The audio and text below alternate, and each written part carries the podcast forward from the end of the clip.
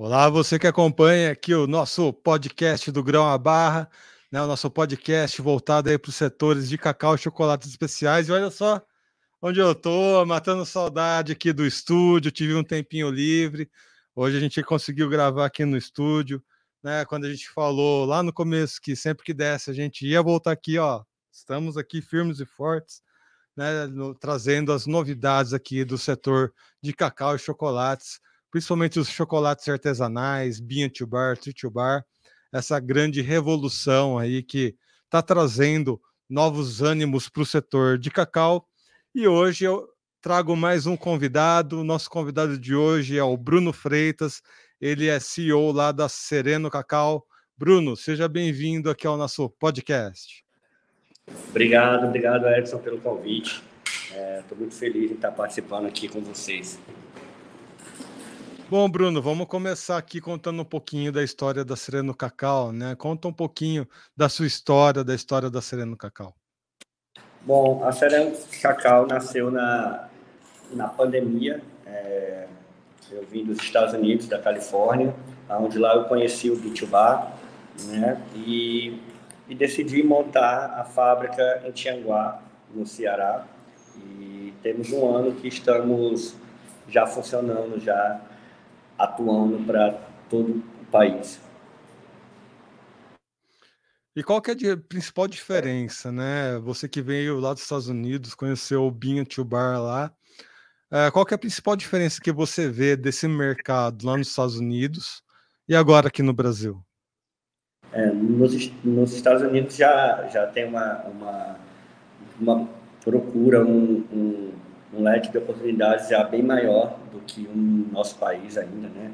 Costumo dizer que daqui uns 4 anos o Bituba, com certeza, ele vai ser uma nova potência aqui dentro do nosso país, né? Então, lá eu conheci a Dandelion, que é a primeira... vamos dizer, a primeira fábrica artesanal, Bituba. Então, conversei com muita gente lá dentro para poder realmente entender como que já estava essa maturação dentro do mercado. E lá já roda muito bem, roda muito forte.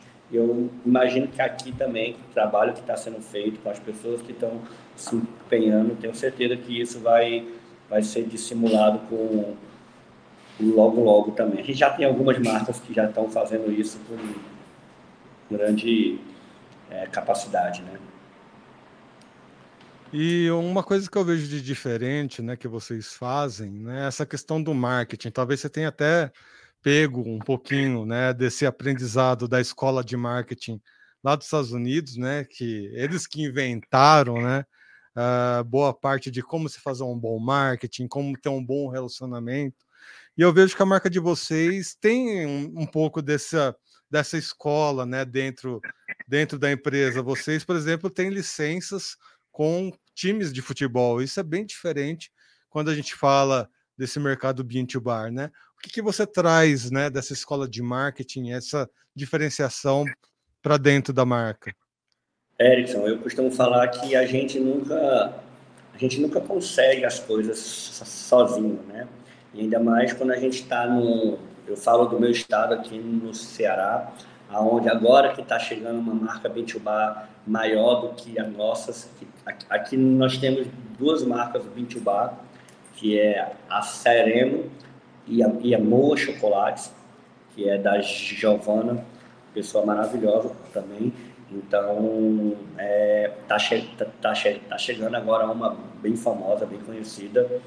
E a ideia que eu tive foi como que eu consigo levar a minha marca mais longe, né? Porque a nossa ideia não é só fazer barras de chocolate.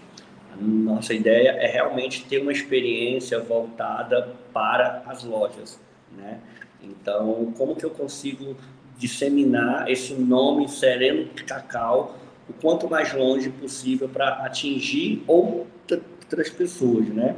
E aí, sabendo da dificuldade que o mercado ele ainda enfrenta, pelas pessoas não conhecerem o Bituba ainda, então eu ataquei pelos lados da indústria mesmo, focado em distribuidora, né, aonde eu pudesse estar nas melhores redes hoteleiras do estado do Ceará, aonde eu pudesse estar nos melhores mercados, nos melhores cafés, nos melhores fóruns. Então a ideia sempre foi conseguir linkar essa parceria. Então os times de futebol vieram como uma carta na manga, que a gente teve essa ideia, por já ver lá fora isso acontecer. Eu morava na Califórnia, então lá tem os jogos de basquete, tem os jogos da NBA, tem os jogos de rugby, beisebol. E o que você mais vê lá é as lojas vendendo de tudo. Então eu vinha muita marca de chocolate dentro dessas lojas, com essa parceria com os clubes, né, com as equipes mesmo de esportes. Então a ideia foi levar para esse lado, aonde a gente tivesse uma parceria que fosse via de mão dupla, aonde a gente pudesse ser visto como a gente está sendo visto hoje, nos jogos aqui do Ceará, do Fortaleza e do Ceará. A gente opera dentro do estádio, né? E também a gente consegue que o Fortaleza e o Ceará libere, que não é uma coisa fácil, mas a gente conseguiu aparecer o nosso nome no telão do estádio. Você pega ali aquele intervalo ali, tem aquelas marcas gigantes aparecendo, então a gente conseguiu um espaçozinho para aparecer também no telão do estádio, né? E vender nas lojas oficiais. Então a gente, ontem, na sexta-feira mesmo, a gente já fechou com mais clube de futebol, Cruzeiro, do Ronaldo Fenômeno. Então acho que até o final do ano a gente está lançando mais um chocolate licenciado, né? Lá Cruzeiro é um contrato de 2 anos, que a gente vai estar 100% operando junto com eles. Só para as pessoas entenderem, né, quem está acompanhando o nosso podcast, entender essa diferença do marketing nos Estados Unidos aqui para o Brasil, porque o que acontece lá? Tanto time de basquete, quanto time de futebol, quanto qualquer time que tem nos Estados Unidos, na verdade são franquias. Então são empresas, né? Se você vê qualquer time de futebol, qualquer time de basquete, parece que é um time, mas na verdade é uma franquia, e essa franquia é uma empresa, ou seja, tem sócios, tem toda uma estratégia de marketing ali por trás de cada um desses times, ou seja, tem todo um tratamento diferenciado dentro dos estádios, os times, né? Tem toda ali um vestuário próprio para vender, né, para os torcedores, enfim, a relação entre time e torcedor é um pouquinho diferente aqui do Brasil, que, por exemplo, os times de futebol estão começando agora a ter essa visão de marketing, a ter essa visão de empresa, porque até então eles tinham que responder muita burocracia, né, para as confederações, enfim, a gente nem quer entrar tanto nessa questão de política, mas na questão de marketing mesmo, esse processo é tão recente, que eu fico gostaria de te parabenizar, Bruno, por essa iniciativa, né, esse empreendedorismo, porque realmente é uma abertura de portas, né, Bruno? Você já comentou que houve algumas resistências, mas conseguir, né, um produto de nicho, que é o Bean to Bar, já chegar nesse novo processo de marketing dentro dos times de futebol, já é um avanço, né, Bruno? Acho que tem muito a se explorar aí nessa questão, né? É muito importante a gente entender que a gente só tem 1 ano no mercado. É uma empresa muito nova, né?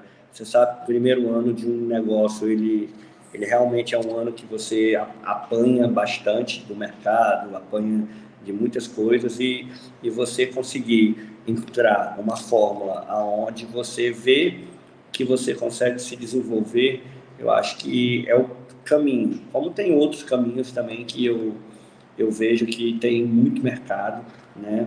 E a gente vai de pouquinho em pouquinho produzindo o chocolate. A gente fez uma pesquisa antes de fechar com os times de futebol. A gente é a primeira indústria Bituba a estar licenciada por clubes de futebol. Então, assim, a gente sabe o tamanho que isso tem, porque a gente sabe o tamanho que a gente vai ter até o final do ano que vem. A nossa ideia é fechar até o final do ano que vem pelo menos uns 12 times de futebol a 14 da Série A. Então, realmente é um mercado, um nicho que a gente conseguiu atingir, e a aceitação está sendo assim maravilhosa. A gente fica muito feliz, porque quando a gente recebe os feedbacks das empresas, dos parceiros, falando que, cara, um chocolate muito diferente, e a gente conta toda a história, todo o propósito da Sereno, a gente consegue ver o quanto que isso impacta realmente lá na ponta, lá no final. É isso aí. E outra questão, né, que é a Sereno Cacau, que eu vejo de diferente, é o relacionamento que vocês têm com causas sociais, né? Eu vi que vocês têm uma atuação muito forte, por exemplo, em prol do autismo, né, de conscientização do autismo. Tem todo um trabalho especial aí com relação a isso. Gostaria que você explicasse um pouquinho, né, como que vocês aderem a essas causas sociais, e até a questão do autismo, como há muito desencontro nas informações, as pessoas ainda têm até mesmo um pouquinho de tabu para tentar entender o que é o autismo, como tem vários níveis, né? Há muita confusão relacionada a esse assunto. Então, falar um pouquinho desse relacionamento que vocês têm com causas sociais e por que vocês trazem, né, essa questão do autismo para a marca de vocês. Edson, para falar do autismo é uma coisa que mexe muito com a gente, mexe muito comigo. Eu tenho um filho autista, ele tem 8 anos, o Bernardo. O autismo dele é bem leve. A minha ida para os Estados Unidos para poder começar uma vida nova lá, depois de passei 5 anos e meio, quase 6 anos na Califórnia. E a minha ida foi para cuidar do autismo do Bernardo, né? Então o Bernardo não falava, não se comunicava, não olhava, ele tinha um déficit de atenção enorme. E aí ele foi para os Estados Unidos com 1 ano e meio, para 2 anos, e lá a gente conseguiu conhecer o Bernardo, teve acesso a todos os tratamentos, teve uma evolução gigantesca. Hoje, quando a gente fala que o Bernardo é autista, as pessoas não botam muita fé, porque ele teve uma regressão enorme do autismo. Então, quando eu estava na Califórnia, eu fiz um pedido a Papai do Céu que, se meu filho falasse, se comunicasse, se meu filho tivesse uma vida normal para a sociedade, eu, independente do momento, do ano, da época, eu voltaria para o Brasil e montaria uma fábrica de chocolates, porque antes disso tudo eu já tive uma fábrica de brownies. Então eu voltaria e abriria uma fábrica de chocolates, né? E aí, no meio de 2021, o médico do Bernardo deu apto a ele a conviver em sociedade, dizendo que Bernardo estava muito avançado, teria uma vida normal. E no meio da pandemia eu decidi largar tudo. Tinha um belo de um salário, conto isso sempre nas minhas palestras, que não é só pelo dinheiro. Se fosse só pelo dinheiro, eu teria ficado lá. Eu tenho uma filhinha que é americana, então se fosse só pelo dinheiro, eu tinha continuado lá.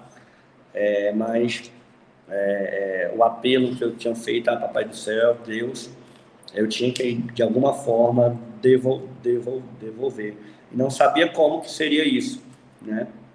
Então, eu decidi voltar, junto com os meus ex-sócios, abrir a fábrica e começar a contar essa história e dar palestras, né? Uma das coisas que eu sempre falei é que eu ia dar palestras ia levar a causa do autista aonde fosse, a causa do autismo aonde fosse, para poder mais pessoas entenderem, não ter vergonha de falar. Hoje, quando eu dou uma palestra, é 100% de certeza, no final da palestra, ou alguém conhece alguém, ou tem um filho autista, ou tem uma irmã que tem, e fala o quanto que é difícil eles falarem sobre isso.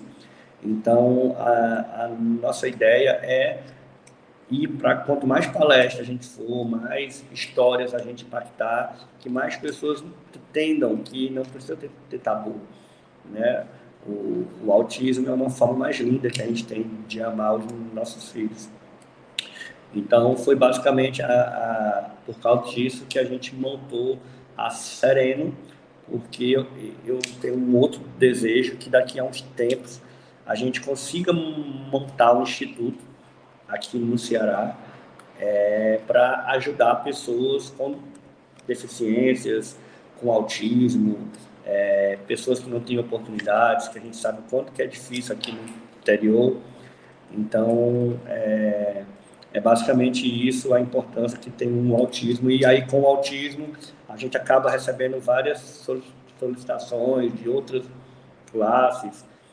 No sábado mesmo, a gente recebeu o pessoal aqui da cidade, que é da Associação de Cadeirantes, onde eles vêm buscar ajuda. Então, eu sempre costumo falar que nem sempre a ajuda ela é financeira. Às vezes é a ajuda de um conhecimento, de um contato, de um link que a gente faz com outras pessoas, com outros empresários que conseguem ali fazer uma doação, que conseguem ali ajudar numa campanha. Esse ano mesmo a gente fez o Natal, ou Natal não, Páscoa, né? A gente pegou mais de 100 ovos da gente mesmo. Você sabe que o ovo Bituba não é barato, então a gente pegou mais de 100 ovos e fizemos uma doação para uma região bem carente aqui, que nunca tinha comido um ovo de verdade. Então a gente se juntou com uma outra associação que é de voluntários, né?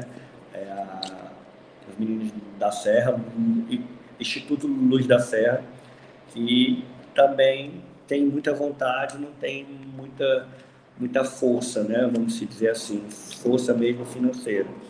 Então a gente vai, conforme a gente vai conseguindo vender mais chocolate, levar mais a nossa história, a gente também vai, consequentemente, ajudando outras pessoas. Então é muito isso que a gente faz todos os dias, é contar a nossa história, contar o porquê, e conseguir realmente ajudar mais pessoas, impactar a vida de tantas outras pessoas, para que no futuro a gente consiga realizar o nosso objetivo, que é montar um instituto, que é ajudar tantas e outras pessoas. Muito bem, e contem aqui com o nosso podcast para levar essa palavra adiante, porque a gente sabe, né, Bruno, isso independente, né, do setor, se você está num setor de nicho, enfim... se tem algo a ser aprendido nesse episódio de hoje, né, para quem está nos ouvindo, é que o setor, a gente fala sempre aqui no podcast, né, o Binha Tio Bar está trazendo novas esperanças, está trazendo, tá trazendo novas perspectivas para o cacau, mas essa perspectiva ela só se concretiza, essa esperança só se concretiza quando a gente tem ações como a do Bruno, né? Seja ações de marketing, que valha como um case, isso que a gente contou para vocês, né? De explorar, né? Outros ambientes fora do cacau, por exemplo, futebol, basquete, ginástica olímpica, enfim, vôlei, né? As opções estão aí, causas sociais, né? Como o Bruno também falou, ninguém cresce sozinho, se a gente quer crescer, a gente tem que trazer a comunidade junto do nosso lado. A gente vê, acho que nisso o pessoal do Binha Tio Bar sabe muito bem, né? As pessoas, as empresas investindo muito na Amazônia, nos povos ribeirinhos da Amazônia. Quantas pessoas já passaram aqui contando essas histórias, e temos aí o exemplo do Bruno já voltando suas ações para outras perspectivas E, gente, é aquilo que eu já falei aqui no podcast também, né? Quem já visitou o interior do Brasil, fora de São Paulo, tá? Qualquer lugar, aliás, até mesmo em São Paulo, né? Se você vai para o interior da Bahia, para o interior do Pará, o acesso a qualquer coisa, né? O Bruno contando aí que crianças que nunca haviam comido um ovo de Páscoa, né? Coisa que parece ser tão simples para a gente. Vamos aproveitar que a gente está nesse momento perto do Natal, onde os coraçõezinhos, né, ficam mais aquecidos para fazer uma boa causa. Vamos conhecer aí, né, a causa da Sereno Cacau, a causa, né, que eles defendem, essas associações em prol do autismo, em prol das deficiências. Vamos ter esse coraçãozinho quente, porque isso cresce todo mundo, cresce a comunidade, cresce as empresas e cresce o mercado bean to bar no Brasil. Por isso, Bruno, agradeço mais uma vez a sua presença aqui, a nossa conversa de hoje. Deixo aqui um último espaço para você trazer seus depoimentos finais, apresentar quem quiser conhecer um pouco mais das suas causas, conhecer um pouco mais da Sereno Cacau. Fique à vontade. Edson, primeiramente, muito obrigado pelo convite. A gente ainda às vezes fica meio... a gente ainda não está associado ao Bituba ainda, a comunidade mesmo, a gente ainda está em processo de estar fazendo parte de uma associação, então a gente fica muito feliz em ver pessoas em São Paulo. Ontem mesmo, no sábado mesmo, a gente mandou chocolate para o pessoal lá em Londres, que vão comer o nosso chocolate lá em Londres, e a gente fica muito feliz, impactado pelo aquilo que a gente está fazendo. E te quero agradecer. Então, a gente fica muito feliz. Tem uma outra marca de chocolate lá dos Estados Unidos também, que teve contato com a gente. A gente até há pouco tempo também, a gente recebeu um convite da Lamborghini para a gente estar fazendo um chocolate oficial, licenciado pela Lamborghini. Então, assim, essas coisas a gente fica muito feliz, grato. Né? Às vezes a gente pensa que a internet não tem uma força, a gente às vezes sonha, mas a gente não imagina que chega tão longe para atingir as pessoas como está sendo disseminado o nome da Sereno. Então eu fico muito feliz, muito obrigado pelo espaço, acho que isso fortalece muito mais, não só a gente, mas todas as pessoas que vão assistir, que estão assistindo o podcast. Então, eu quero agradecer mesmo. E o nosso Insta é Sereno Cacau, tudo junto. Estou à disposição sempre. Vou te mandar os nossos chocolates aí para vocês experimentarem. E muito obrigado pela oportunidade. Obrigado, Bruno. Aqui a casa também está sempre de portas abertas para você e para todos aí do mercado bean to bar, esse mercado que vai revolucionar o cacau brasileiro, tenho completa certeza disso. Muito bem, amigos, estamos finalizando mais um podcast. Lembrando que estamos em todas as redes sociais, estamos no Twitter, no Facebook, no Instagram.